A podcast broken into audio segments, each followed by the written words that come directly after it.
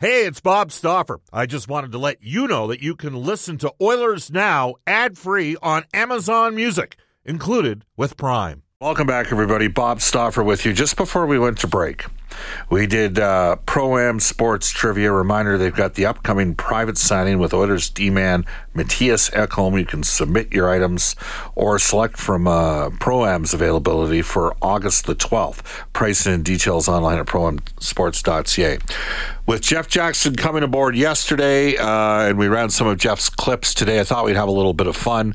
The question which uh, well-known Edmontonian, spent a lot of years in Edmonton here. He's long since passed. Uh, which former Edmonton coach uh, ended up coaching both Rob Brown and Jeff Jackson in junior, despite them being in two different leagues and relatively close to each other in terms of when they uh, were coached by Jeff Jackson? The correct answer, Brendan Escott. Bill LaForge. Bill? A lot, lot of people thought Ken Hitchcock. Bill LaForge. Bill LaForge. And uh, who was our winner? Uh, Doug got it today. Nicely done, Doug. We now bring aboard for Legacy Heating and Cooling. Whether it's heating or cooling you need, to get it with no payments and no interest for a year. That's how you build a legacy. Legacy Heating and Cooling. We bring aboard our NHL insider, John Shannon. John, how are you? Good, Bob. I would have got that answer. Uh, Do I win anything? You got enough. You've won the lottery for the last several years, just having the privilege of being on the show. I know a guy who can't get on your show, but I'll tell you, you're on this show. But with all seriousness, educate our listeners here. I mean, Bill was a pretty he was he was a throwback coach, wasn't he? Oh, sure. Remember PhD? Uh, every, every part of his training camp was uh, going through uh, what what he described as PhD. Uh, you know, it was, so it was uh, hustle and discipline were the last two, and I can't remember what the first one was. But Bill was he was as tough as nails. Anyway, I guess it was. I was trying to think, but it, it, but he was as tough as nails and expected his teams to be as tough as nails. And he had tough teams. I know Jerry Johansson Always, everywhere. everywhere. Jerry talked about red light, uh, green light, and if it was green light, you could fight, but if it was red light, we're not allowed. Oh, it was Keith Gretzky was telling the story about red light and green light. He was in talking about Bill LaForge. Uh, Jeff Jackson. Let's transition to that. Uh, your thoughts on Jeff Jackson leaving Wasserman and coming to the Edmonton Oilers organization to be their CEO of hockey operations? Well, I, I think you used a really good word uh, in, in changing the topic in transition, Bob, because.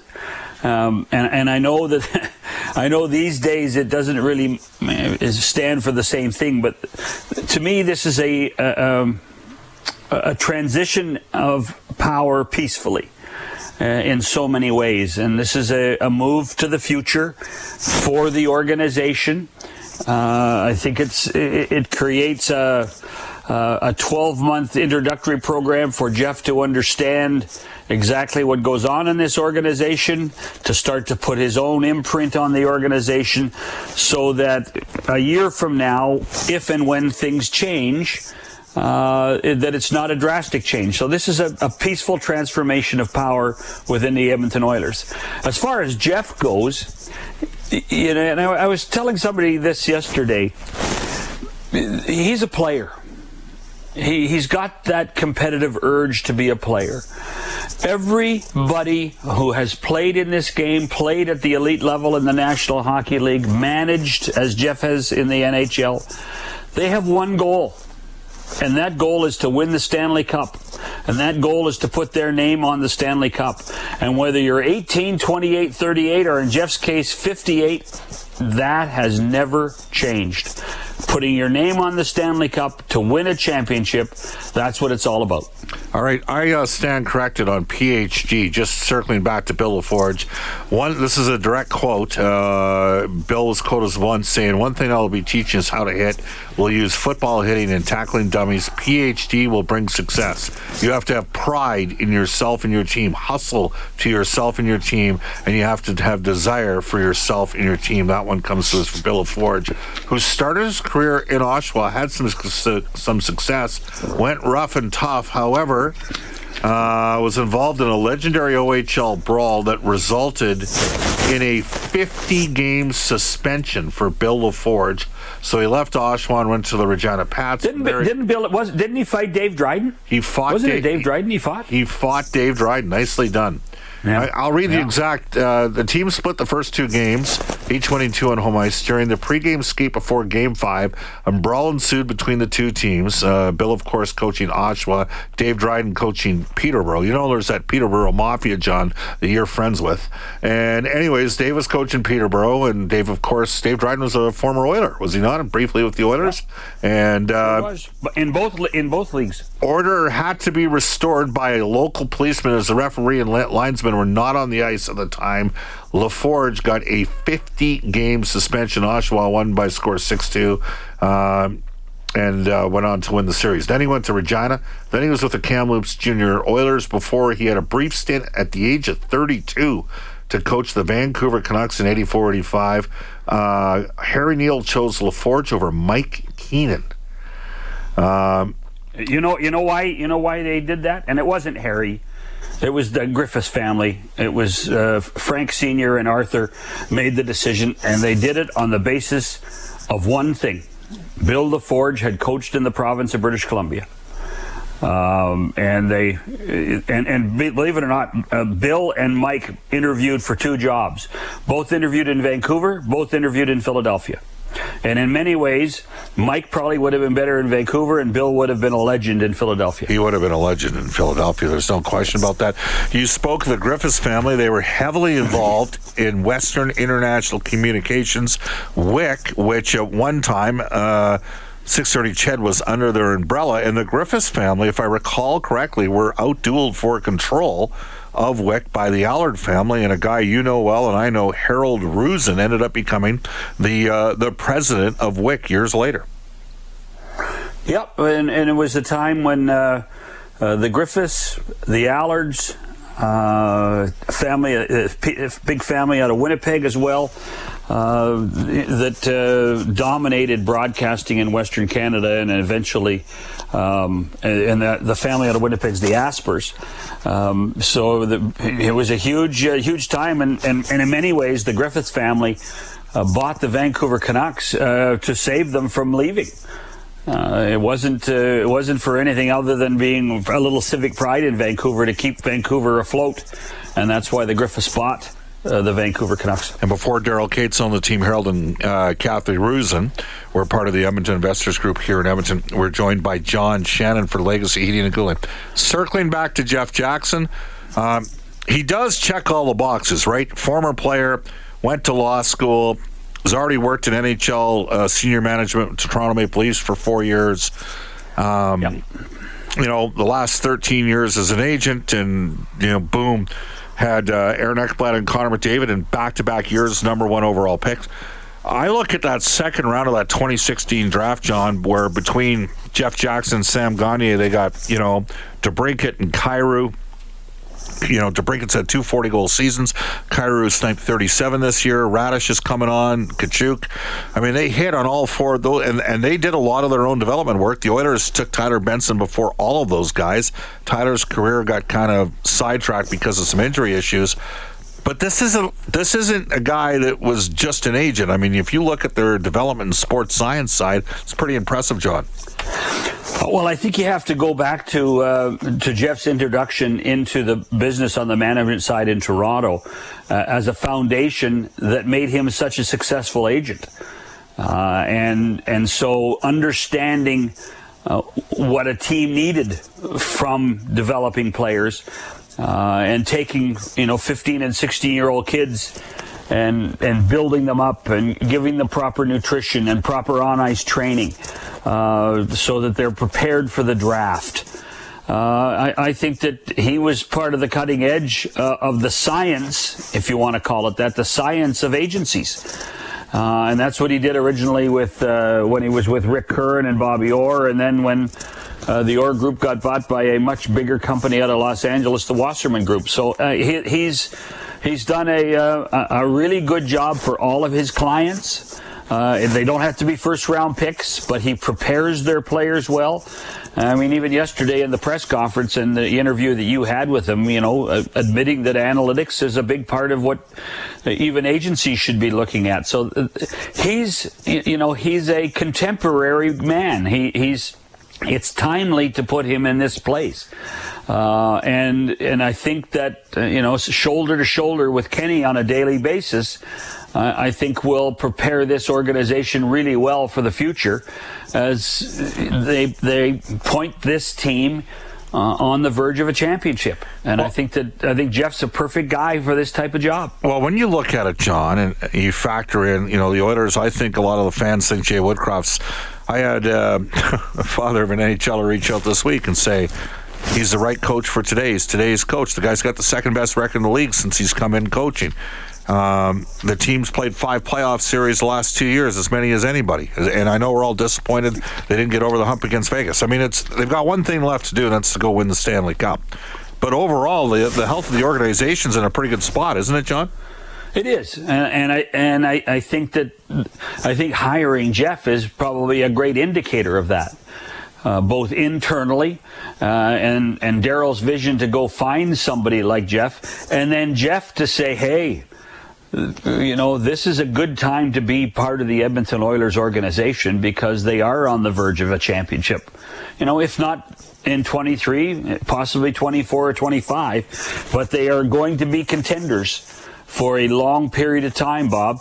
And let's face it, bringing somebody like Jeff in who has such a great relationship with Connor certainly can't hurt having Connor McDavid become an Oiler for the rest of his playing career. Yeah, absolutely. John, we're going to pivot here. You had Mark Askin on your podcast, and I used to hear uh, there were some stories about guys that I used to hear when I, as you know, I started doing Font Cordon stats uh, for Molstar, uh, primarily orchestrated by Larry Isaac, who's still producing games. But you know, like there was John Shannon was well known.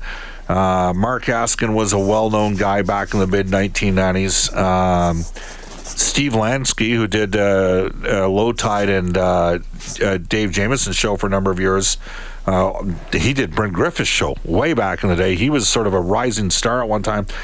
Uh, how did the conversation go with Mark, who's been at this a long, long time? And, and did you get to discuss how dramatic the changes have been in the television sports industry over the last several years?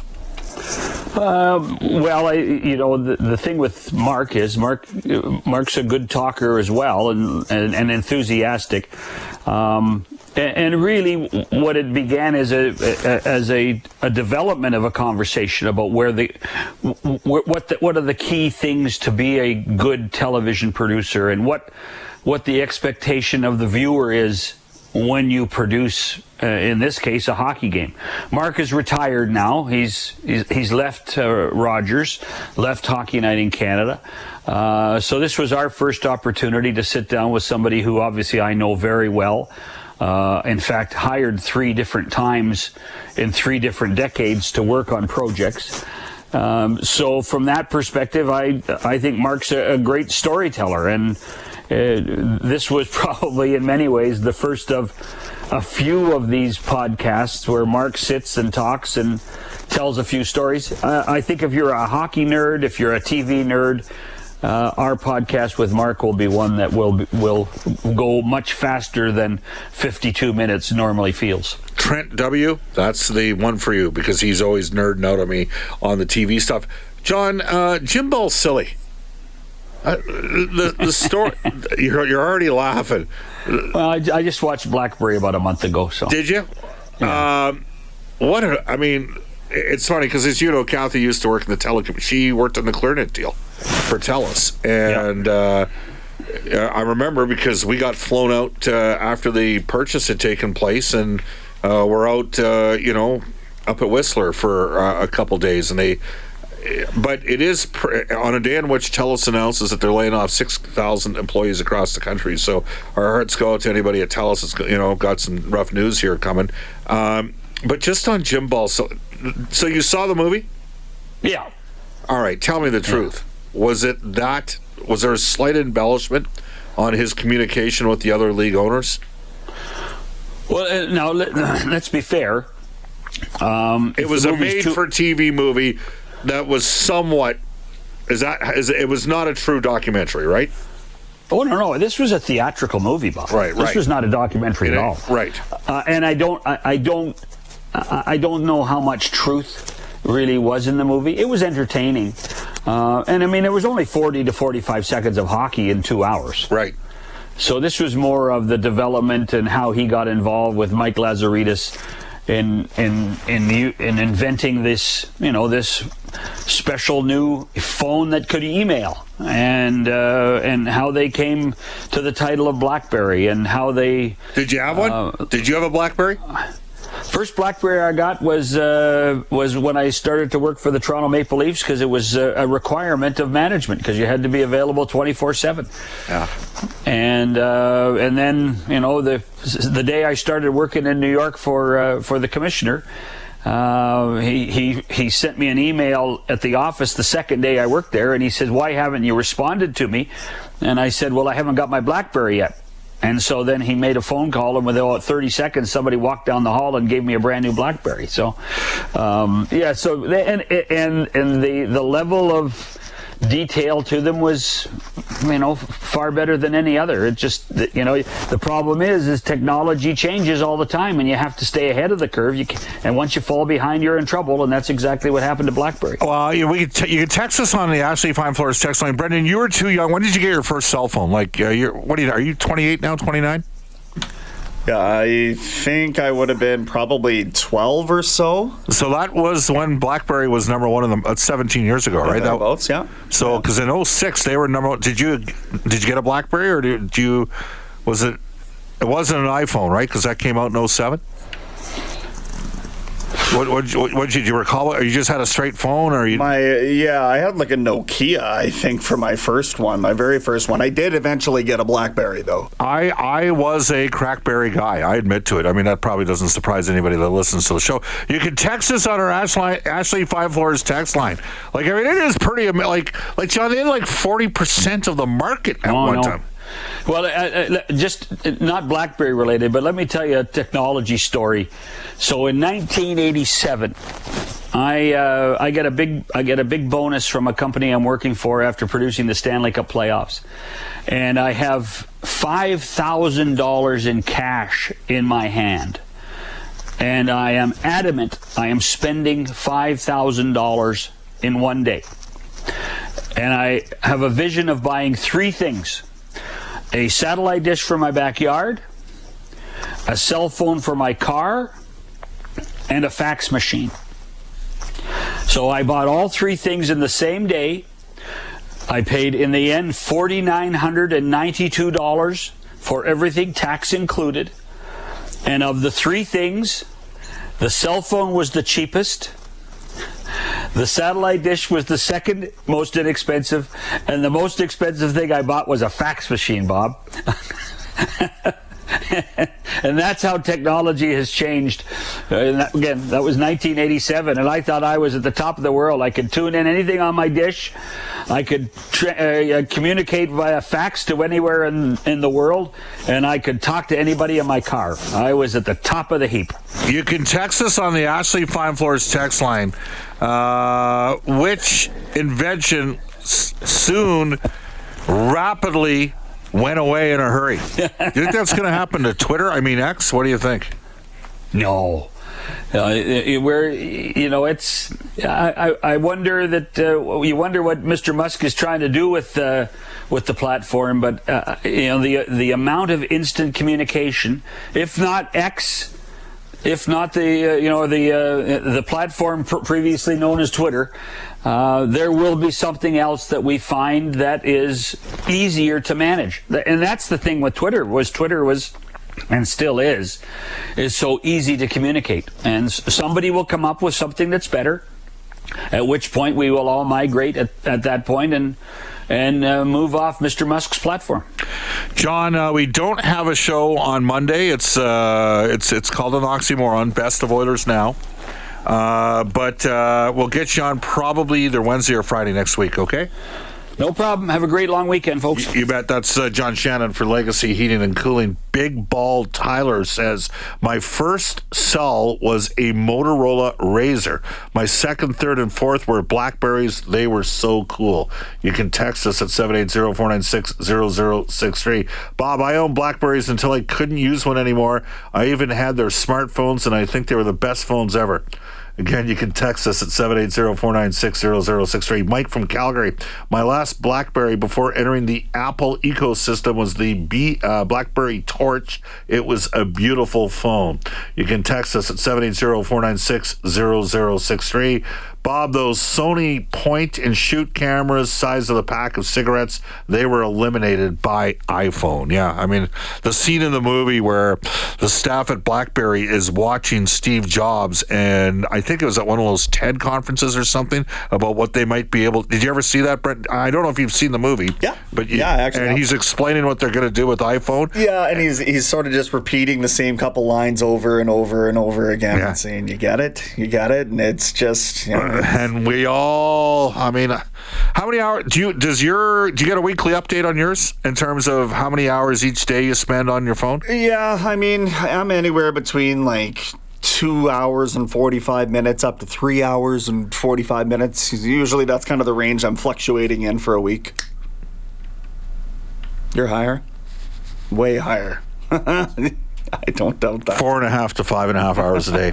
Uh, cam in a pizzeria says bob whatever happened to the laser disc? It's uh, 1254 in the uh, in edmonton. I don't know if jamie Macoun had a laser well i know he he wasn't an offensive defenseman but he was hard-nosed. He was tough. He's coming up at 105 to talk a bit about the battle of alberta. We'll step out momentarily. This is oilers now. I saw darnell down at uh, the dressing room yesterday at rogers place. Good seeing him Tell you that some guests at uh, 1256 in Edmonton, some guests on Oilers Now receive gift certificates to Ruth's Chris Steakhouse. It's the greatest steak you've ever had. You can follow the sizzle to 9990 Jasper Avenue and tell Chris and Chef L Tap that Oilers Now sent you. Ruth's Chris is open Tuesday through Sunday from 5 till 10 p.m. Uh, the Haas is Texas. He says the Palm Treo was my first smartphone. Okay, there you go. I, sure. Uh, how about this? Uh, Jim Kardashian says. That's what he's going with, Jim Kardashian. awesome. That's awesome. Good for you, Jim. My first cell phone was purchased at Glenn Anderson Cell City. Uh, it was a car phone, uh, a thousand bucks at 25 cents per minute of airtime. Uh, sold to me by Glenn's brother David. We'll have to get Glenn on the show. I think uh, maybe maybe even Tuesday or Wednesday.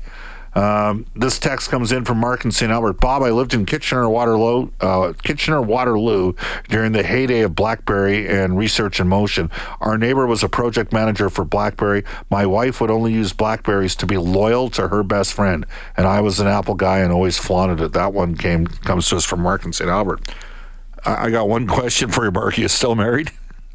Like, think about it. Like, your wife's making sure that they, the people BlackBerry, know you're being supported for taking it for what it's worth. Oh man, that's funny stuff. Uh, you can text us on.